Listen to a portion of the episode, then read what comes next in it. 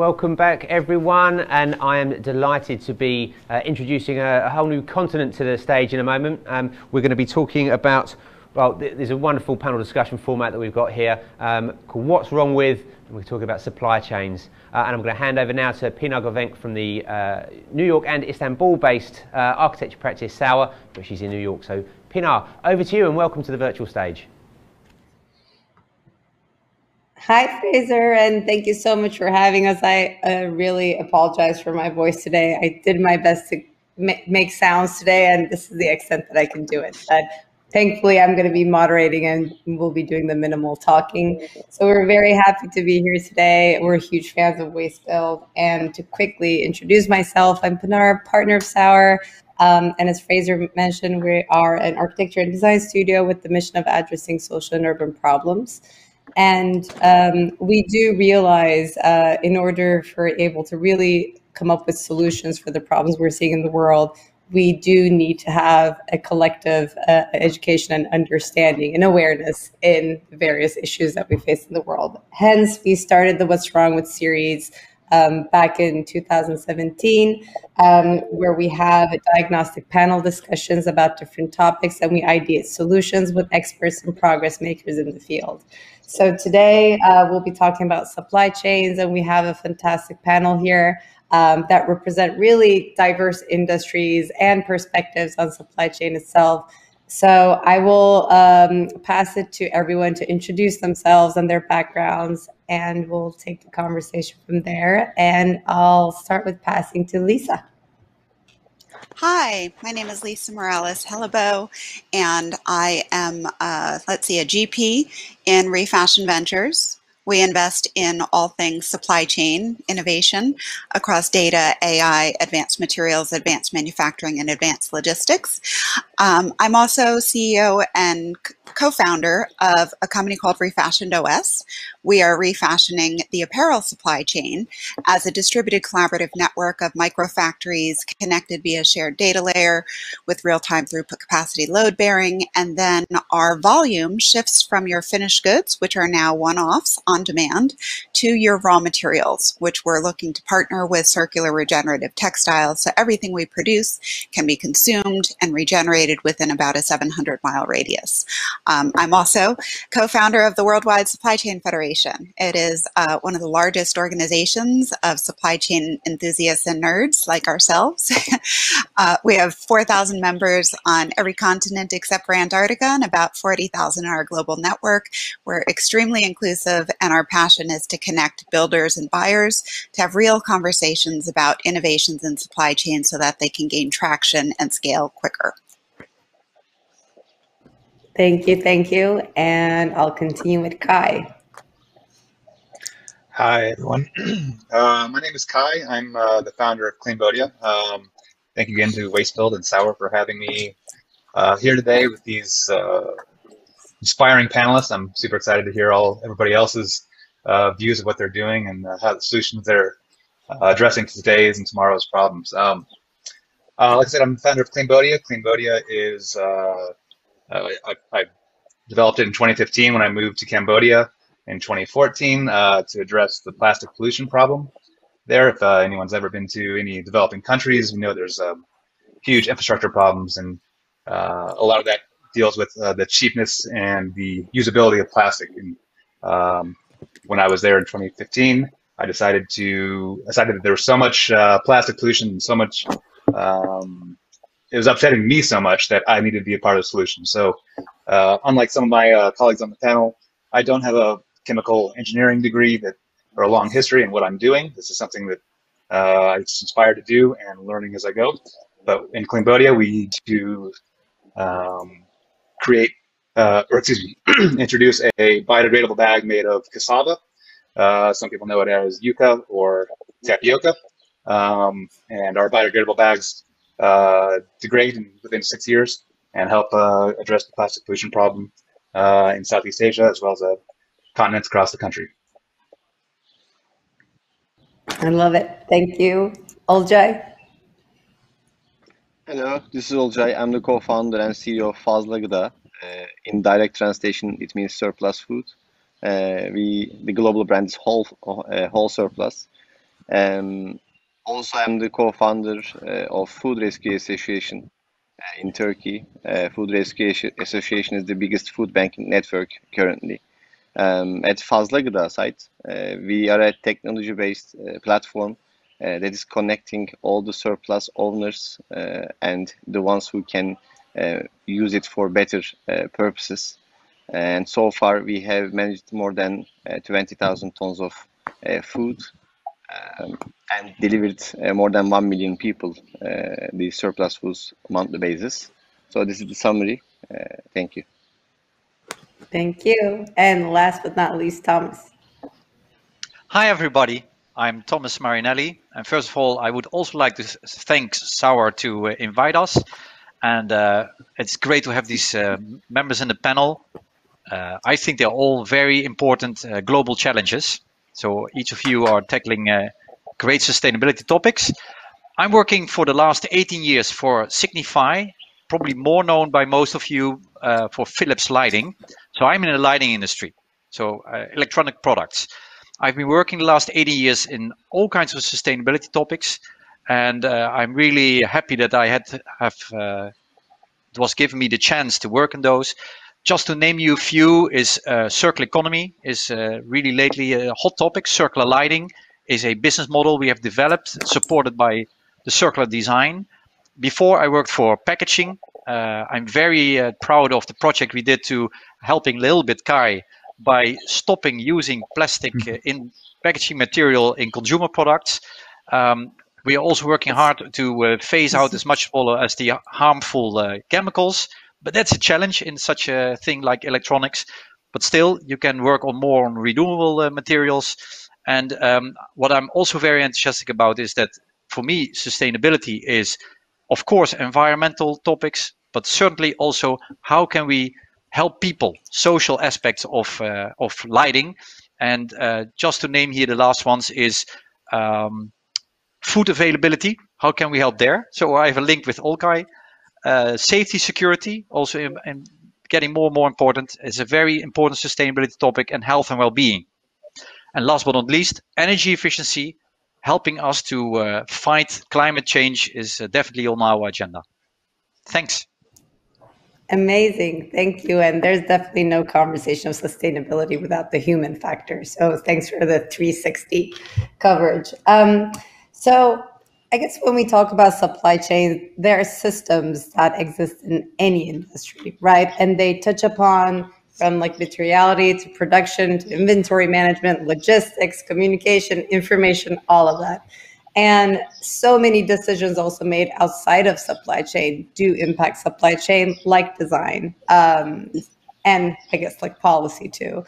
So when we're talking about such a mega system that involves so many different not only you know like disciplines but also demographics and geography obviously we see a range of problems but also that is the opportunity for a range of solutions as well so to kick off the conversation i guess um, either like within your industry or in your experience what are some very um, I don't want to say problems, but really the underlying reasons of some of the problems we see today in the supply chain. Um, and whoever wants to go first can go first. I'll I'll go with underlying reasons in the supply chain. Where do we get started? um, so I, I, think a lot of the underlying uh, issues with our current supply chain has been uh, seeking the cheapest possible labor and materials, focusing on landed cost of goods sold, rather than really looking at your total cost of your end-to-end supply chain as a global infrastructure set. Um, you know, people have become so in love with the uh, you know two dollar T-shirt that we got landed. Well, what was the cost? of your supply chain to source the, the cotton that got shipped from one country to another to be milled, uh, spun into fibers, and then shipped to another location to be lab dyed.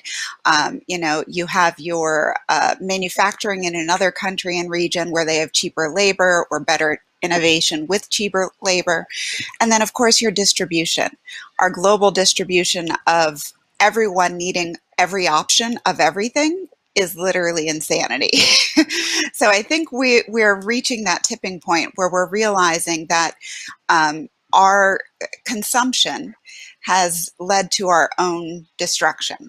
And we need to start making better systemic choices about what we truly need versus what we want and how you start with the most basic needs and making them sustainable, circular, and local.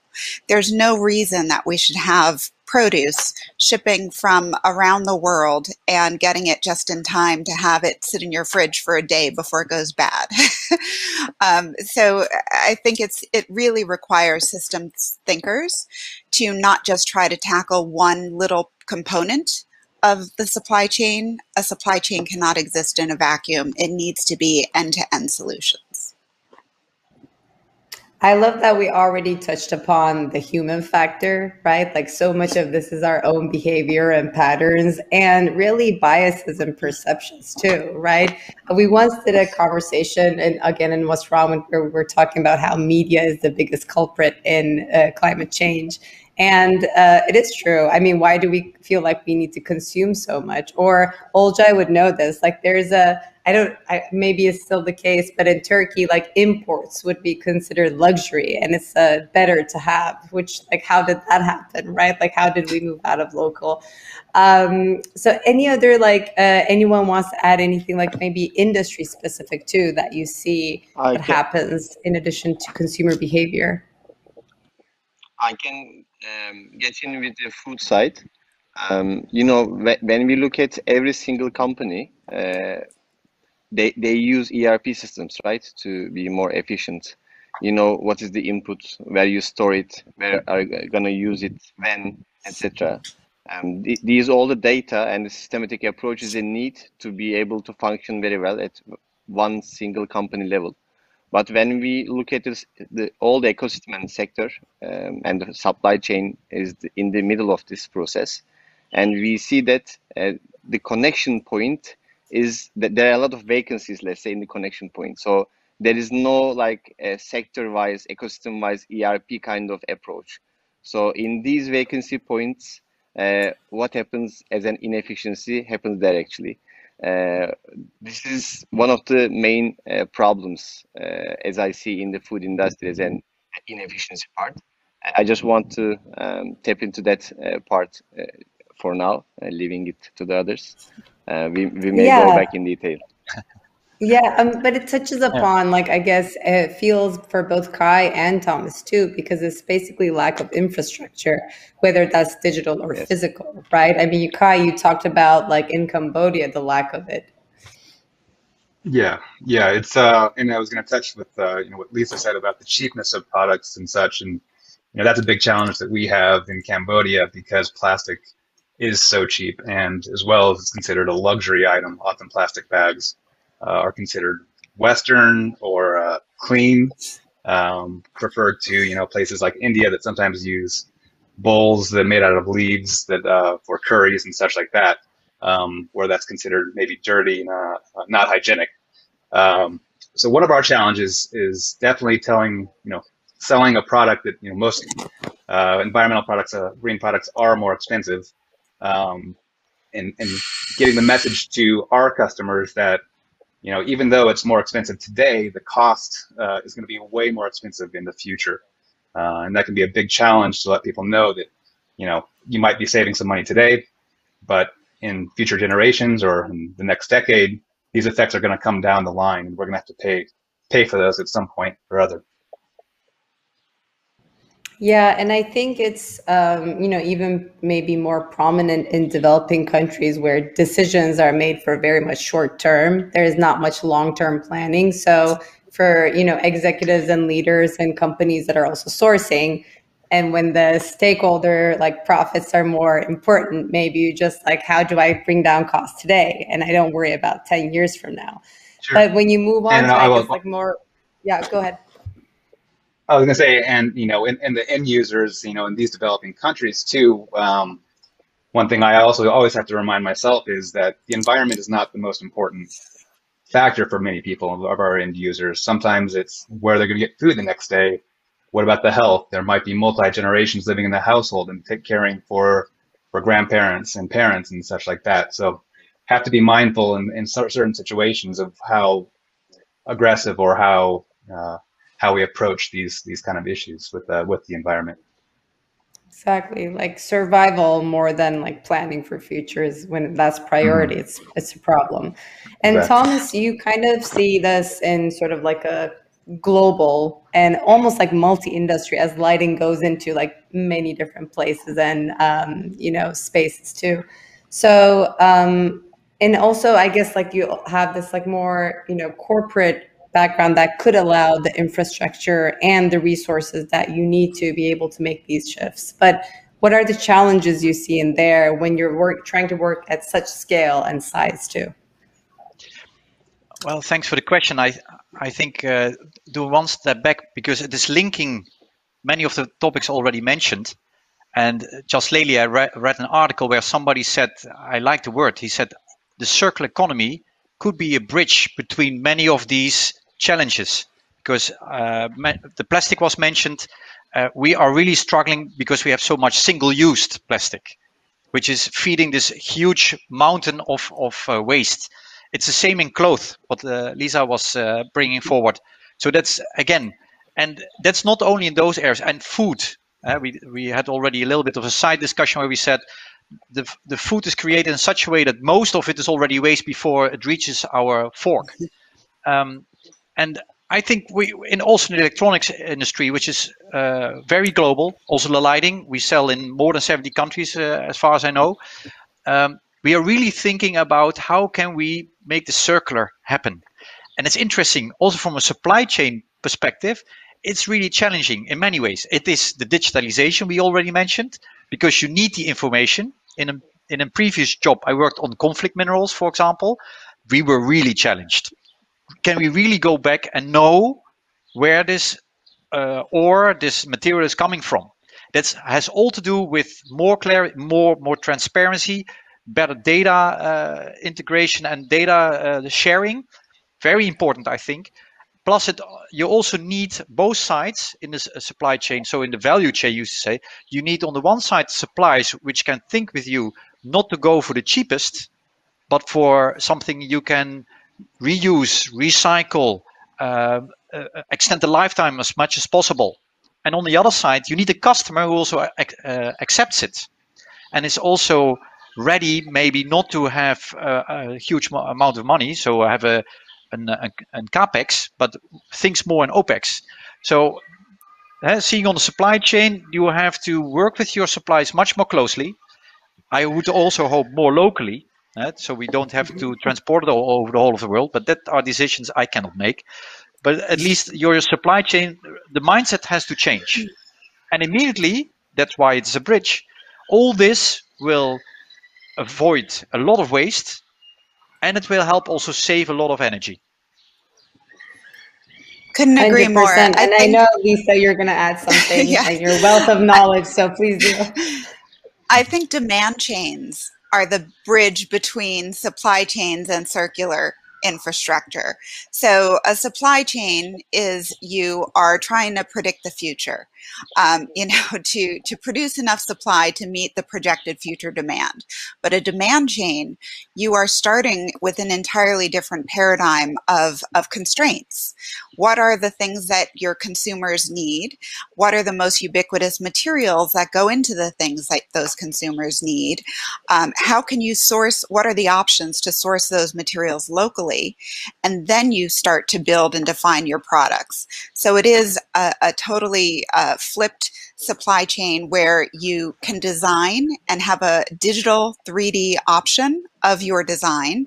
Um, we've seen an explosion of NFTs and virtual fashion, and that is fabulous. And it's been a little bit of a hype cycle, but we believe it's merchandising. It's merchandising without the waste and without having to produce physical samples. You can get ahead of what, what your consumer wants if you can produce something in real time, push it out to the market when the trend is just starting to emerge, get pre orders, and have everything produced on demand post purchase. So we're not shipping anything and, uh, you know, re pulling everything from the corners of the planet for whatever comes into a creative's head. We have to start with what your materials are locally and then design really for that uh, constraints and for optimizing the consumer demand beforehand. Um, it really is the only way that we can bring down costs and really teach the world that sustainable does not mean more cost. Let me repeat that. Most people believe that sustainable inherently means more expensive. Oh, well, is the consumer going to want to spend more? Guess what? It doesn't have to cost more. You actually, as a brand, specifically with fashion, if you're selling a hundred dollar land uh, a retail price product that you're purchasing in volume overseas that has to be shipped around the world and all the expense of your global staff and logistics and customs and tariffs that product is still a hundred dollars retail. And the consumer is not going to see the fact that it cost you as a brand an additional 30 to 40% in margin erosion to get that landed cost to get to your $100 retail price. If you flip to a demand chain, we are literally taking out all that cost and reclaiming the 30 to 40% margin erosion. So the price to the consumer is still $100, but the brand gets a much healthier size of margin. So it ultimately is do you want to be more profitable or do you want to stick with your landed cost of goods sold? I love that so much also because, you know, we, we often think practices, like new practices or common practices in other industries, maybe innovation in another one, right? And, you know, the context of waste build is generally around construction industry, but so much of what you're saying, Lisa, also applies within the construction industry as well. And this is just, you know, um, as you said, like, first of all, starts with the mindset, right? The assumption that something more sustainable will be more costly. And maybe there were, you know, products or, you know, systems in the past that were, but guess what? You know, that's prototyping, right? Like in, in tech industry, nobody says like, "Oh my God, the first prototype is so expensive, we can't go to market." There's an understanding that it's prototype, and there will be iteration, and there will be work to get it more cost effective. And that mindset really needs to be adopted by all the other industries so that we could make everything more cost efficient if the system really adopts that behavior first of all. So but to your point already like there are things that are reducing the cost by making circular sustainable decisions already. And we just need to you know move on to that. And i guess um you know there is definitely and uh, for all its vices, I guess one uh, benefit of social media and this the common platform of digitalization really enabled more awareness around the subject, at least, right? I, I don't think, and I often like bring this up. You know, we saw a climate strike that did not happen in past generations before, and um, you know, and I do see there's much more. Um, uh, awareness and emphasis to this in younger generations than prior. So this could be where the demand side changes things. And as long as there is a demand, brands, companies, um, firms are going to have to start to change in order to be a relevant business you know 10 20 years from now the problem is we can't start late we're already late. yeah like we need to like today I think so, part of the shift is that brands are assuming, oh, well, when my consumers demand it, then we'll make the change. But what they are not accounting for is that with innovation, you can change what your offering is entirely. You can give them things that are not possible within globalized supply chains, customization, personalization, super hyper localized uh, graphics tied to whatever the local demographic is on demand sizing and fit. You know, these are things that consumers have proven over time to, to pay up to 30% more than full retail price for. So if you're trying to just replicate your globalized supply chain and and offer that to your consumer, you're missing the point. yeah.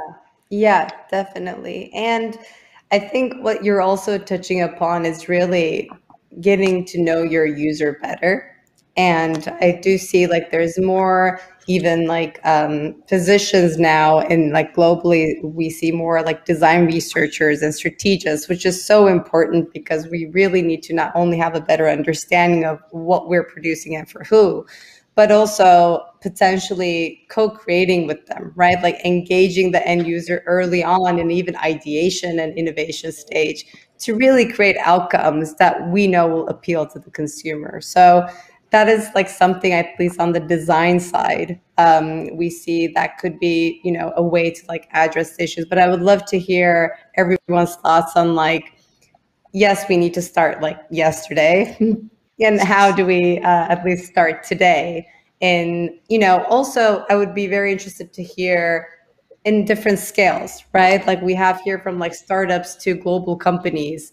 Um, how do we start today to push and then how can this be more how can these changes sustain um, and what what is required to do so? So uh, maybe i can say something about this uh, at, because specifically what we are uh, doing is changing the supply chain of uh, food surplus management. Uh, and actually i agree with lisa and your comments.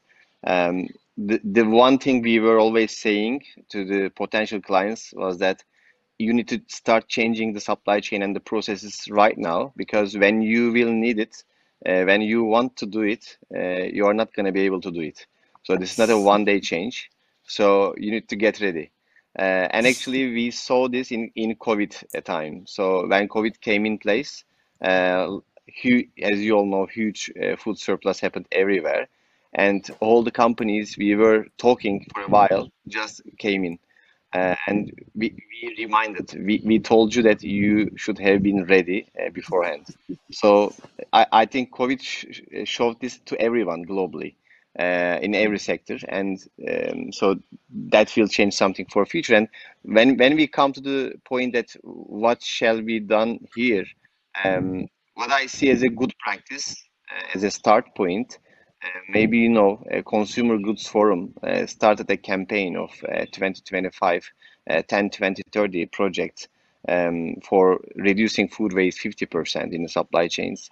And it, the approach is very similar to the UN SDG targets of 2030 as a campaign it started at, at a very macro level and they i guess spend a lot of time uh, defining the problem uh, but not the solution. uh, defining the the pains uh, but um, giving this problem and prioritizing this problem at CEO and board levels of huge uh, companies and creating some funding or at least uh, making an agenda, uh, it works well. Uh, it will work well, I guess, that I believe. Um, so if you want to change it, we need to make it at the top level priority because otherwise, as Lisa mentioned, yes, a lot of um, fundings needed uh, for prototyping, developing the innovation and the time, etc.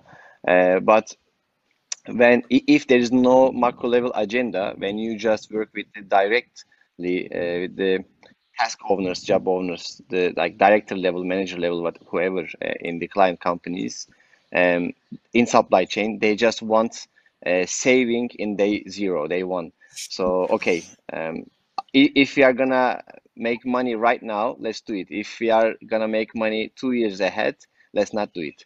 So that's the approach. And first, first of all, we need to change this mindset. I mean, uh, when when we think about innovation and R and D, usually it's for like space, electricity cars, etc. They understand this part usually. But I chain it in itself has a lot of uh, innovation parts, and um, so everyone needs to change the mindset.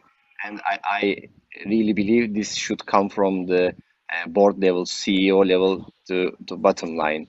Uh, not uh, expecting this uh, mindset shift to happen by itself uh, is a very wishful thinking.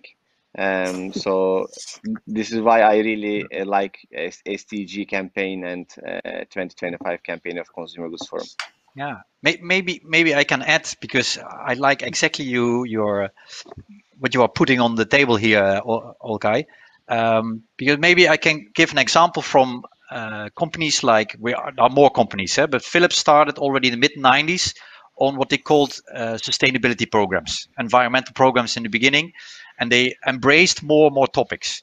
And what I like very much is that in, in our companies, we, we every time we made four or five year programs, like you said, don't start tomorrow, start today, or you should have started yesterday. And you also know, and that's the beauty when you can uh, have the opportunity to integrate sustainability in your overall strategy, that you say, and now, dear C-suite, we come with a proposal for the five next five years. And and well you can have certain successes and again also for the supply chain because we are talking about supply chain here and the challenges we have. Uh, one of the things we said was we want to become a carbon neutral company. How do you do that? Well you, you need partners for that you need absolutely partners you have to partner not only with suppliers who give you the materials but you need to partner definitely also with the logistics people who bring the goods to you can be via water or air. Well, air is always difficult, but at least water and and on the road, train or truck. We're really looking for partners who work on uh, not using fossil based. Uh, uh, how do you say it? Uh, energy uh, for for the ships. I know that there are certain logistics shipping companies who really turned away from fossil fuel and and try to let their ships go on on uh, on, on an, another alternative energy source, um, that's a very good way to reduce your CO2 uh, footprint. Um, you can work with, uh, well, we have a partner in energy that you look for where is renewable energy. There's a, there are wind parks, there are uh, uh, solar parks where you can get it. So you get the chance when you have a program for the four or five years. The good thing is corporates are more and more going to publish the, the status, the progress, but also the hurdles and the failures. We, you have to share in your annual report, and then really people can see, hey, is this going forward? Why is it not going forward? This is uh, this is uh, how you say it? A disappointment. And you can do it for you can do that for carbon neutrality, but you can also say, I want to make a contribution to start designing and selling my products really circular. You bring attention to the topic, again, you have to look for partners in the supply chain to make it happen. So I, I, like very much the discussion we are having here now that we say, don't start tomorrow. It's always tomorrow. No, make your program and also trying to put a target, a, a dot on the horizon. And that is also to make the whole employee base of a company, make them enthusiastic for a topic. And you will always see in the company, when I talk to colleagues, some of them have never heard of the program. It can happen. But that also makes us aware, okay, we have to communicate more about it internally and externally to have the whole, uh, say, the whole uh, employees and the whole base of our people behind it. Making step by step. So we started uh, January 1st, we started with our new program. With uh, most of the programs, we continue like carbon neutrality, stop producing own waste. Also in your factories, don't throw stuff away. Try to either recycle it or, or reuse it in your own uh, uh, production. That could be also for other things. That could be in fashion when you make clothes. Are there opportunities to when you have a failure in your production? Can you use the, the material again? And that's that's rethinking. And I don't say we are there, but what I like a lot is that we have these programs for four or five years, and and you can follow it. We make steps every time again. We make steps. I love a lot of what everything that you're saying, but specifically collaboration. And I think one way to reframe thinking on reusing waste is instead of reuse, remonetization. think of it as literal money that mm-hmm. you can remonetize that same asset that you've already got sunk costs and time and resources into. So would you just throw money into the landfill or burn it? No, you need to find a way to remonetize your assets, which is what waste ultimately is. It's a design flaw if it's not integrated yep. into your remonetization strategy. We, we also call the, the circular economy approach is really preserving the value to the maximum. Mm-hmm. And, and it's quite interesting because what happens a lot is that although the technical life of a product is not at the end, we throw it away it's a pity because intrinsically there's a lot of value still in the product, and it's for all products, eh? not only electronics. It's for many products, most products. It is absolutely the case. So how can we do that? Uh, that's a big question.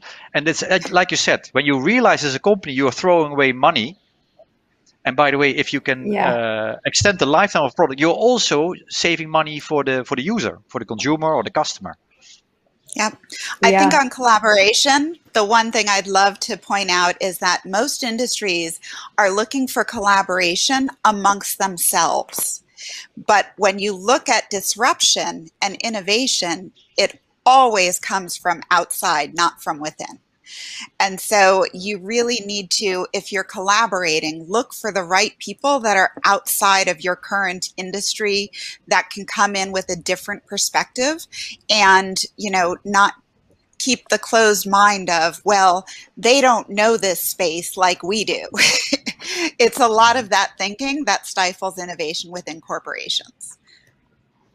Touching on that, Lisa. And yeah, go ahead, Kai, please. Oh, sorry. With with collaboration, I'll say that uh, we had we had a, uh, uh, fortunate to have a kind of an unlikely client. Um, we do get a lot of requests from from fashion companies uh, wanting you know clear plastic bags to, to ship their a single shirt in across whatever continent, um, and we we don't we unfortunately can't quite make those products and don't know how good I feel about anyway making a one bag for one shirt type situation. But we we did come across uh, or someone reached out to us from uh, who's been a, a customer for a while. Maybe you've heard of uh, Outland Denim.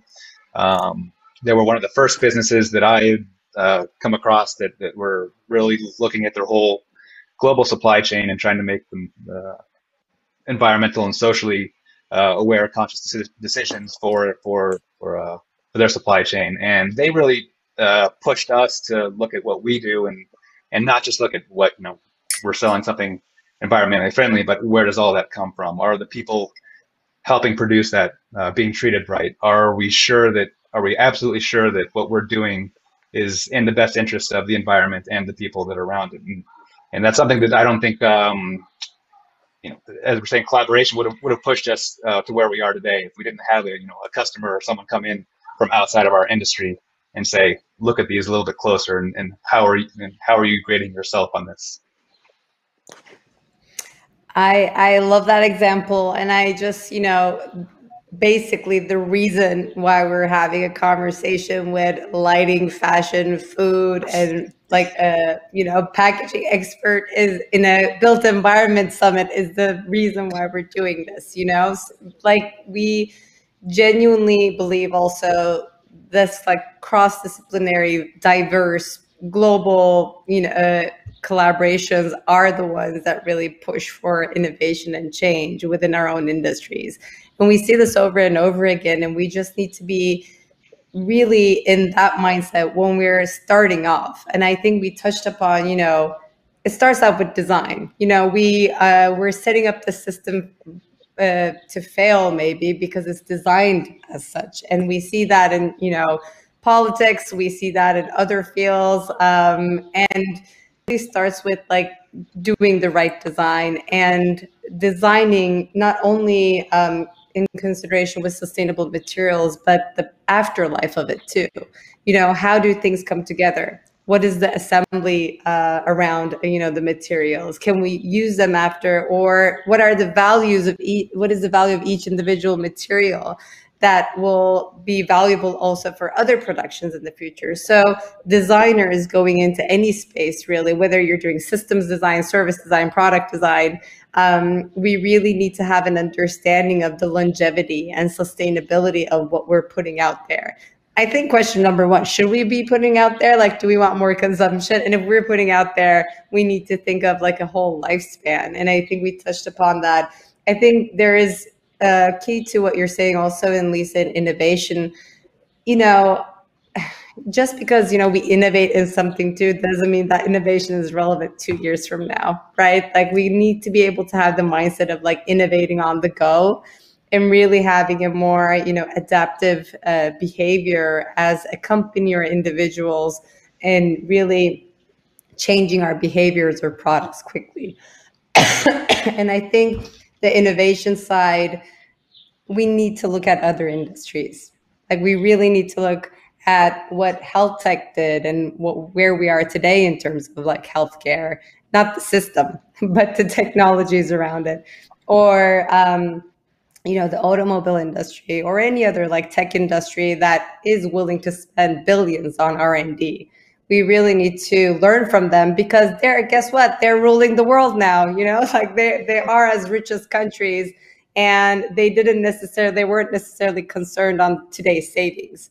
So we really need to like learn from those like behaviors too. Collaboration i guess like we need to emphasize that over and over again and cross industry collaborations and really getting out of our comfort zone too and not just working in similar similar patterns. Um, and also we touched upon with uh, kai and others too the big awareness and education component to all of this. And i would also love to hear more on how we do this. Obviously we have these events right?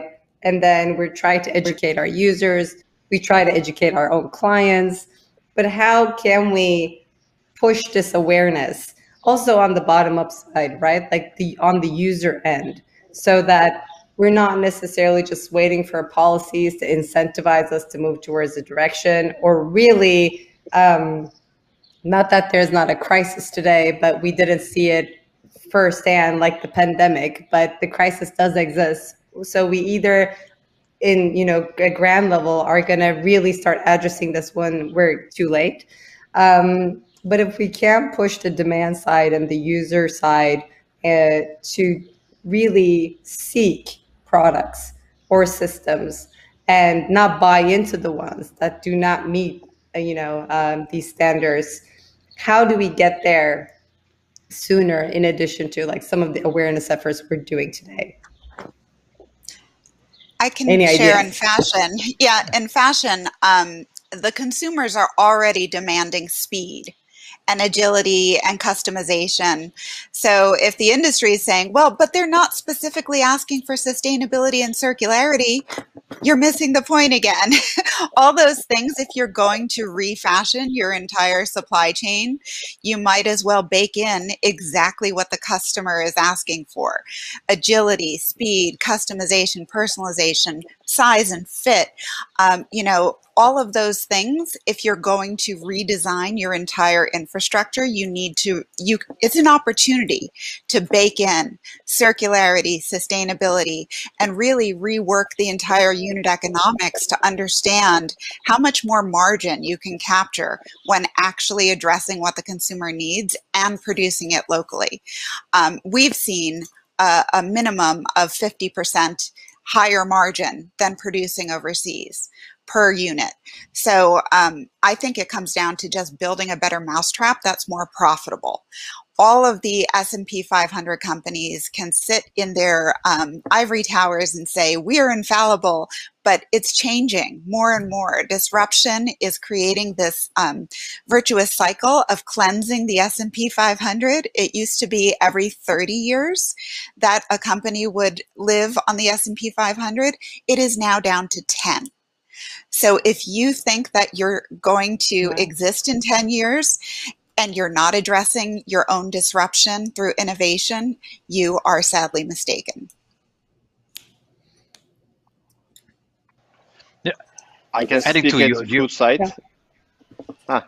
Go, go ahead. Go ahead, Okay. Okay.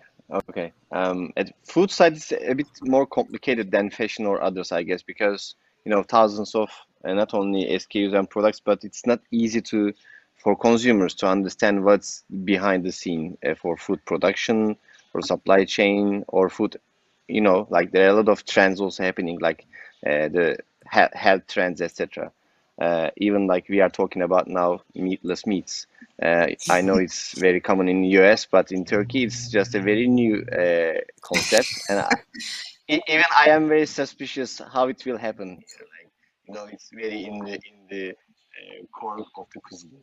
So su such complications are making uh, hard uh, to talk uh, such things, such demands to come from the consumer side uh, upon my experience, but uh, it, it might be the issue for these years uh, and might change soon as well. So, but what I um, experienced at least, share something at that side. So we did two things that we saw it worked well. the, the first thing is that not about the consumer to demand, but more like uh, we went to the government and we changed a couple of laws uh, that is not banning something, but it's more like incentivizing companies to do the right thing and then getting more financial benefits uh, out of doing the right thing. So, considering the fact that all these companies, as we all mentioned and Lisa uh, mentioned as well, the margins are important, uh, the the incomes are important. Um, so I think uh, governments needs to take more roles at that part rather than um, waiting for consumers to demand. And then uh, we started a campaign. Uh, I mean, not we, uh, but we supported, let's say we initiated. Um, first of all, with a private company like, like P&G, we did a huge campaign in Turkey, and 70 million people watched our ads uh, not to waste food uh, all Ramadan month period. And then the government started uh, the campaign, Save Food campaign. And in one year, currently, just comparing it to the one year before, and whoever you would try to speak of food waste, uh, no, no one will say anything. Um, and they, they would just say, of course, we don't make it waste. And now, after one year of this campaign, everyone just uh, started to ask, I mean, what's happening with these foods uh, leftovers in the supermarkets. Um, so, I mean, if you want the, the consumers to demand something, uh, you need to trigger them as well. Um, this is what I yeah. experienced and what I uh, see. So this is my uh, point here. Yeah, I, I, mean, public endorsement and you know government backing yes. obviously will expedite things Very exponentially. Yeah. You know, we yeah. see this in like countries who are adopting um, in their legislation and how they're like changing things much faster than other countries too when that happens and i think there's we can't we don't have the luxury to wait for any side i feel like we have to like kind of like push from both ends and to your point you know awareness efforts and media is a big player in this and you know other like events as this or workshops and programs um, these are all helping with awareness but uh, to lisa's point too also transparency within the system and yeah. the possibility of that information getting out there or has to be out there will also really um, push uh, companies to be able to do right. I mean, we saw so many, you know, ethical problems in the supply chain in the past years, and when they were, you know, out in the public, it was a huge um, reputation uh, crisis for brands and they immediately had to change the way they are doing things. It has, doesn't have to come to that. But if sort of if we do have transparency within our processes, like it is a very simple analogy. If we know our food is toxic, we know we're not going to eat it, right? No one's going to eat something that is sold and like is, is toxic. Well, maybe cigarettes, but at least it will be in less consumption but we don't know what goes into our clothing. We don't know what goes into sort of like the electronics we're using. We don't know like the spaces that we live in and the materiality behind it. So if we just had more awareness of what's really going into things that we're using every day i think that would really slowly but at, at least in a more sustainable manner change behavior because we don't want to harm ourselves or the environment. Like nobody has that as a motive starting uh, out their day. Um, we just need to be like more mindful of it, um, kind of every minute of the day. Um, and I guess like with that, uh, I I would love to kind of solely like close the conversation by. Um, and this will go into both like potential solutions, but also some advice um, that's how we typically end our what's wrong with panels and podcasts where um, you know if we if we do want to go into an industry where we want to make change um, or push the limits a little bit or innovate it's not an easy route and we all know that here. Um, so what would be your advice to anyone who is going to do that? We're going to try to do that. Who wants to go first Advice, yeah. Um, well, adding to the remark, if if we really want to change something, you need the different players in this value chain. And the experience I have is normally there's a shock. I don't want to be too shocking, but a shock normally really adds speed to it. Uh, and a shock can be I'm climate change, and I don't know how your weather is, but our weather was amazing uh, wet at the moment with lots of rain. Rivers go over, we have really dead people around in Belgium and Germany. There are a lot of deaths because of the, the water. So that's a shock, and people get more aware. But a shock can also be yeah. uh, a breakthrough in innovation, like uh, Steve Jobs did with his his way. He brought these yeah. different uh, products in the market, and and the funny thing was the consumer was not aware of it. He always said, according to his book, he said always they don't know what they have to ask. I will I will provide what they need. Eh? That's quite interesting. But having said this, I think uh, really live to to the innovations. And like people here and also in the panel i hear founders co-founders of all kinds of ideas to improve it. I think that's absolutely key. I'm also very proud of this dutch guy who says set up the clean the clean up ocean uh, activity. Well these people are very important. So when you have a, a dream or you want to improve a certain situation uh, don't uh, hold back. Go for it. And and also yeah i agree. Awareness like the circular economy I started with, in my view, I would have loved to see it going quicker.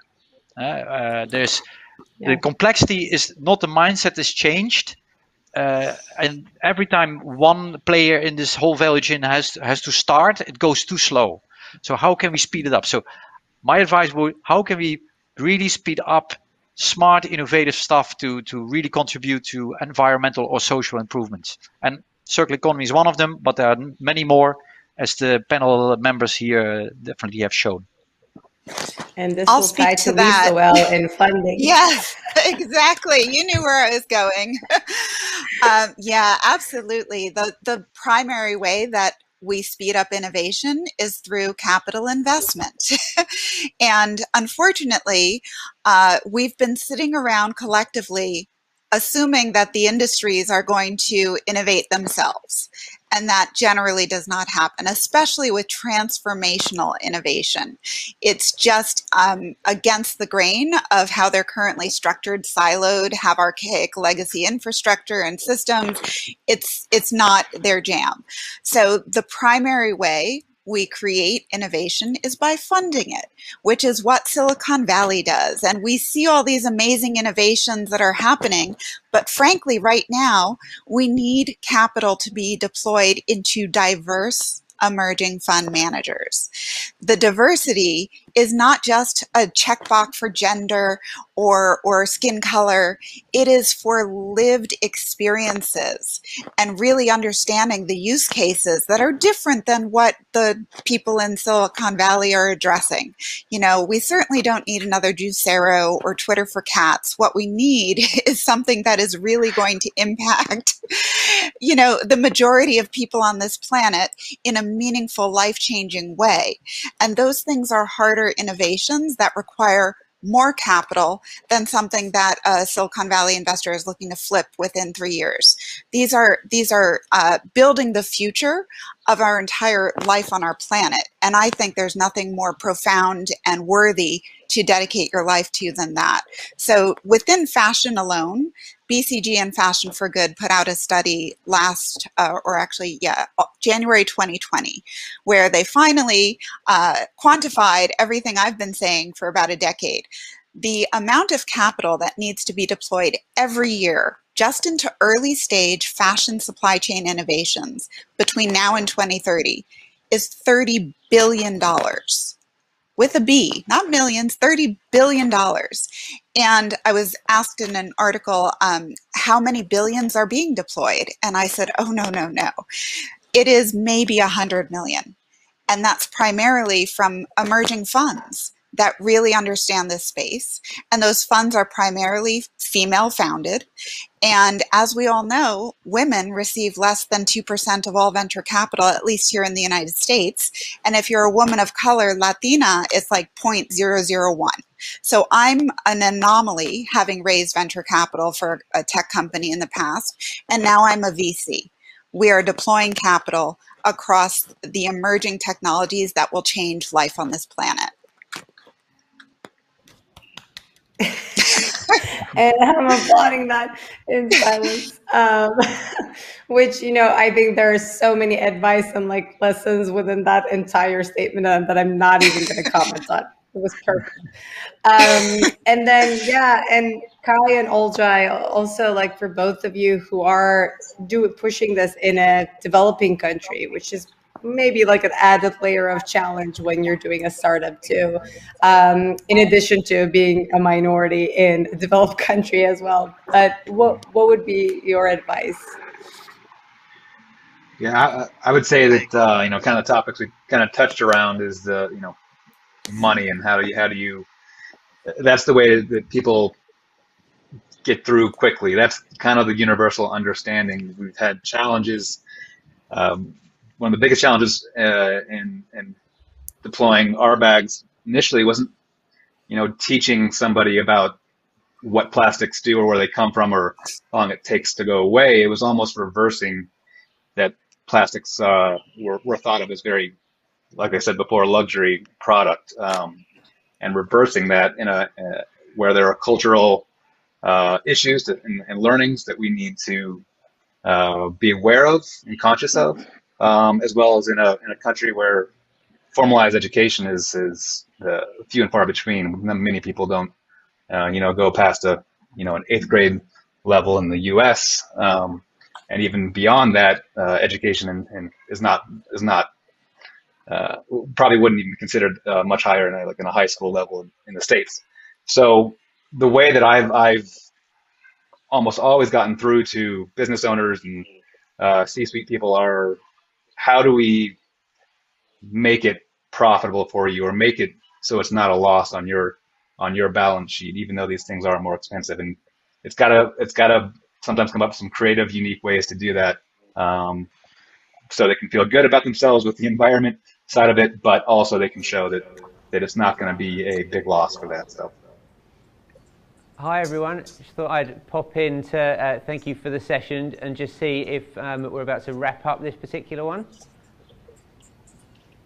Perfect, thank you very much everyone. I love the, the points, uh, especially around the collaborative um, and inter-industry uh, collaboration, because I think it makes um, uh, absolutely adds value to all of our conversations that we're having here at WasteBuild. Um, thank you Pina, thank you everyone else uh, for your contributions to this panel. Um, really enjoyed it. So that's the symbol we're doing. Um, so thank you very much. We're going to have a quick break now, um, and then we'll be rejoining with the Creating Circular Cities panel uh, in about two minutes. Thanks, everyone. Thank you, everyone. Thank, Thank you. you.